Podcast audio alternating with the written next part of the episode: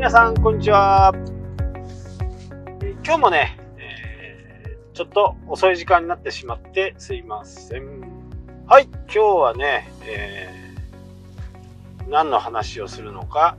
遊びの話だったら聞かない方がいいかもね。というわけで、え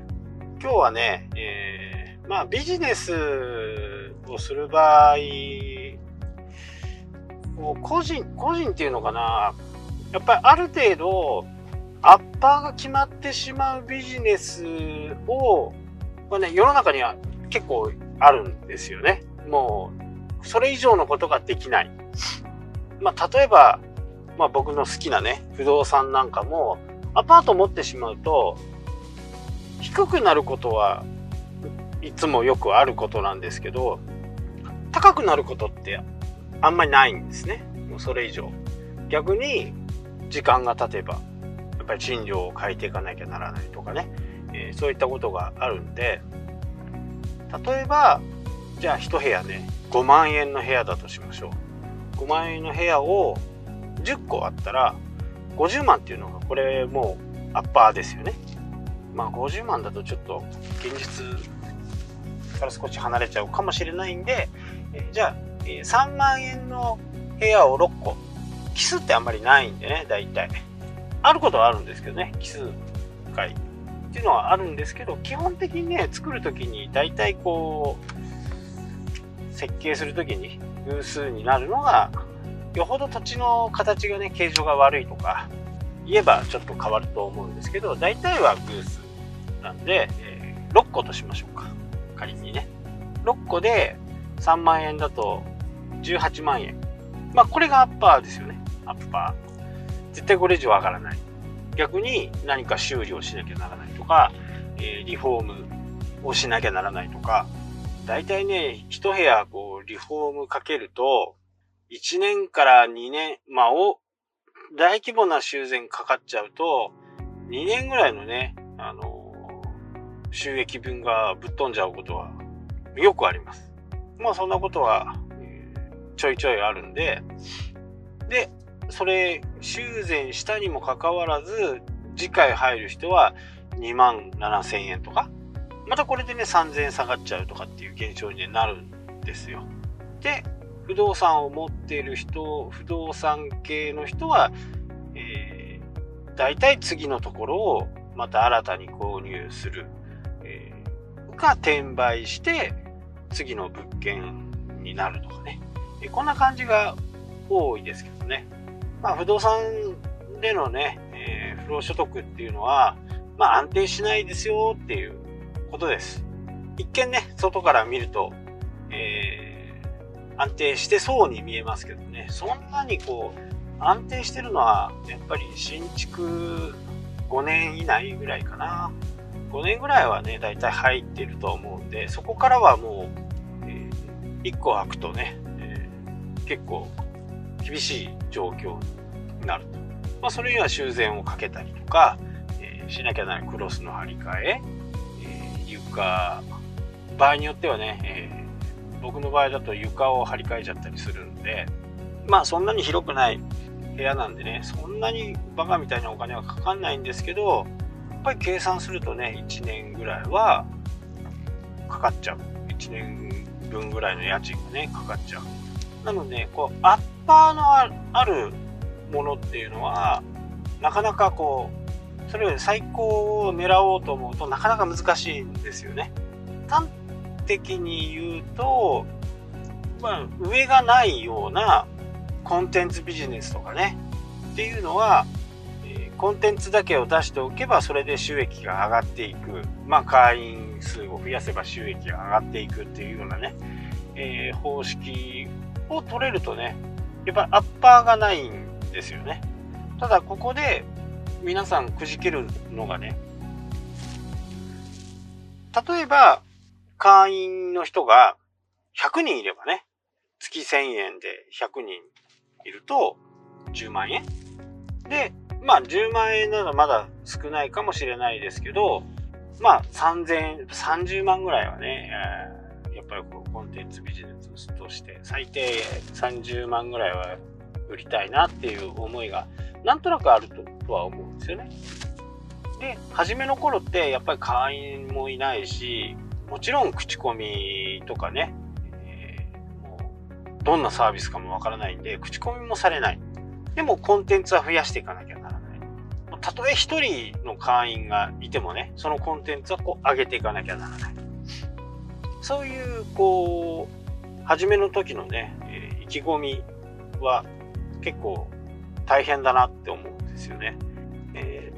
ー、1000円でね、300人会員がいて30万ですよね。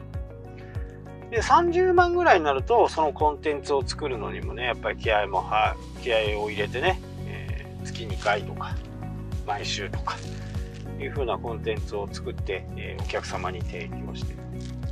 で、大会率っていうのも、あります。何ヶ月間か入ってみて、え、やっぱり合わねえなとか、え思えばね、大会する方もいるんで、それもね、ある一定以上見込んどかないと、また収支がうまくいかなくなるんで、この辺はね、こう、結構考えどころなんですよ。で、解約率がね、20%も30%もあるようだと、やっぱりコンテンツの内容が悪いのかな。一応自分の中ではね、ベストの一番いいと思うようなコンテンツを出してるにもかかわらず、そういった解約率が高いということは、お客様は満足してないっていうことですよね。軌道に乗ればね、本当に楽にできると思います。まあ、軌道に何でもそうですけどね、えー、軌道に乗るまでは非常に大変です。ただ、コンテンツビジネスの一番のメリットっていうのは、会員をどんなに増やしてもサービス、こっちからサービスを提供するのは同じだってことです。たとえ一人でも1000円のために一人でもこうコンテンツを作っていかなきゃならない。300人会員がいて30万もらっても1000円もらっても同じってことですよね。1万人になれば100万円なので、えー、上をね、こう、目指し、目指していくと、まあ同じものを作ってるにもかかわらず、収支が増えていくというね、えー、素晴らしいビジネスモデルではあるんですよね。その分、やっぱり難しい部分はいっぱいあると思います。えー、オンラインコミュニティでね、えー、うまくいってるところもあると思いますが、ほとんどのところはやっぱり途中で、えー、挫折をしたり、閉鎖をしたり、そんな感じになってますよね。えー、これってやっぱり知名度の問題とか、こう、今からね、えー、情報を発信するテキストなり、動画なり、音声なりね、そういったものを、サービスを購入する側はね、やっぱり確認するんですよね。で確認して、それでも1000円払おうって思う人がね、長く会員になってくれる。なので、えー、誰かの紹介でっていうよりはね、やっぱりサンプルを見てみたり、サンプル配信を見てみたり、サンプルの更新を状況とかね、そういったものを確認したりには、本当にこう、この人がちゃんとやってるのかっていうことはやっぱり重要になります。で、その場合にこう、定期的にね、決められた時間、時間、決められた日時、そういったものをしっかり守れるかどうかっていうのは、やっぱりこう、管理者としてのね、最低限のお約束をね、守ってあげないと、やっぱり読者は離れていくし、入会者も離れていくと。まあなんでこんな話をしてるかっていうと、まあ、どんな商売もそうなんですけど、やっぱりアッパーがあるよりは、今の時代ね、オンラインにしてオンラインにすることでねいろんな形でこう、えー、膨らんでいくというのが、はい、あります。で僕がね YouTube の本を出した時もそうなんですけど一つの動画を使ってねいろんなメディアで紹介することができる。こうワンコンテンツでマルチデバイスマルチコンテンツになるというところはやっぱり YouTube のねすごくいいところで、まあ、このアンカーもね、このアンカーに一つ録音しておくと、今僕の場合11個のね、えー、ポッドキャストにこう自動で配信される。まあ自動で配信されるというよりは、えー、自動で URL がつくっていうイメージですかね。こういったものがね、僕はやっぱり大好きなんですよ。一つの作業で複数にわたってできるっていう。まあ、物草のせいもあるのかもしれないですけど、えじゃあ、Facebook はこれでいこうとかえ、Twitter はこれでいこうとかね、YouTube はこれでいこうとか。やっぱり、それってやっぱり、労力がかさんでくれば、かさんでくるほどね、やっぱり長続きしない。長続きするためになるべく簡単なところで、えー、更新を続けていくというのがねやっぱり僕は一番好きなんですよね。でそういうこうビジネスコンテンツであって、まあ、有料の部分と無料の部分があっていいのかなって思うんで、まあ、皆さんもね、あのー、そういうメディアをね販売するような、まあ、メディアをコンテンツとして、それを発信していくような形はねすごくこうやっぱりまあ昔よく言ったねこうやったらやった分だけみたいなところ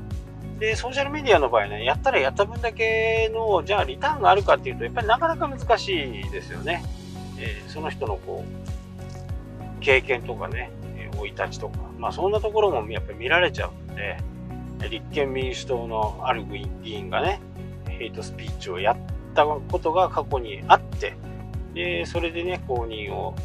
取り消されたとか、そういった風なことにもなるんでね、まあ、ソーシャルメディアはね、諸刃の刃っていうところはありますね。諸刃の矢諸刃の刃そういうところがやっぱりあるんで、まあ、気をつけて発信していかないと、まあ、みんな見ているよっていうことですよね。あそこはやっぱり十分注意した上で、え、デジタルコンテンツのね、今後はどういう形がいいのかわからないですけど、まあそういったものもね、え、販売していければいいかなとています。まあこの、えー、アンカーはね、まあ販売するとかっていう目的は全くないんで、えー、皆さんずっとこう聞いていただければなと思います。はい。というわけで今日はこの辺になります。それではまた明日。したっけ？